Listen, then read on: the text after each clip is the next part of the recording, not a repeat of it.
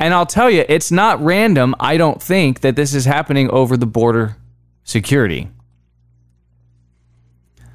Allegedly, Mitch McConnell has confirmed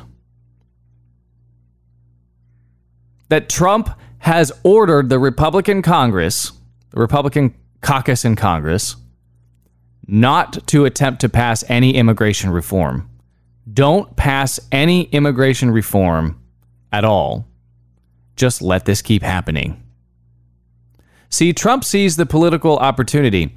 When we gave you the live reaction coverage to the to Trump's stunning third victory in New Hampshire on Tuesday night, when Trump took to the podium, the one issue that he really talked about, I mean, he, he mentioned in passing inflation, in passing, he mentioned energy, drill, baby, drill.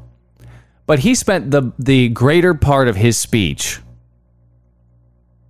that had anything to do with policy on the border, on immigration. This is the issue that he plans to win on.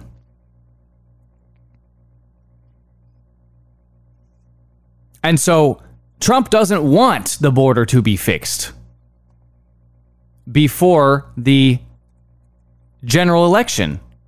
He wants nothing to happen positive on that border in 2024. He has given the stand down order to the Republicans on Capitol Hill, who would be somewhat neutered uh, anyway, incapable of doing anything anyway, besides a grand bargain, besides some kind of grand bipartisan bargain where you get you know this goes back to the days of the gang of 8 that you know that, that with John McCain and Ted Kennedy where they were going to get comprehensive immigration reform uh, George underneath George W. Bush and there was an absolute uprising of the people. The king dude was uh, was on satellite radio at that time. And all of the all of the traditional or conservative media at that time they led an uprising against this com- comprehensive immigration reform that would have happened underneath George W. Bush, led by these liberals in the Senate, brokered by the guy who got shot down and became famous for it, John McCain. the Rush Limbaughs, the Sean Hannitys, the King Dudes, all of them helped save America back then because there was a grassroots level reaction, counter reaction to comprehensive immigration reform.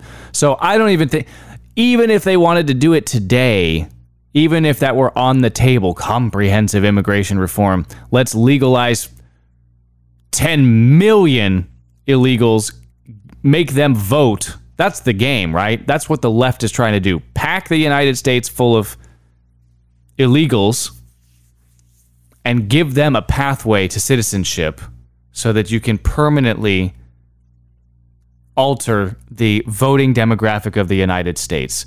You have to import votes because you can't make converts from inside the United States nor are you even reproducing. The left doesn't reproduce. They don't have they don't build families.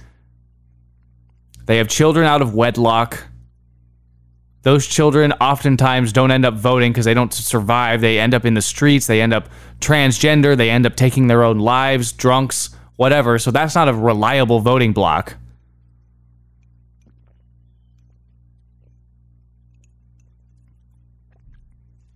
So the only way that liberals can counteract the stability of the relative stability of conservatives, hardworking Americans with jobs and families who love their children, the only way for them to counteract those people who who have three or four, five, six children, and those children tend to go on and continue the the cycle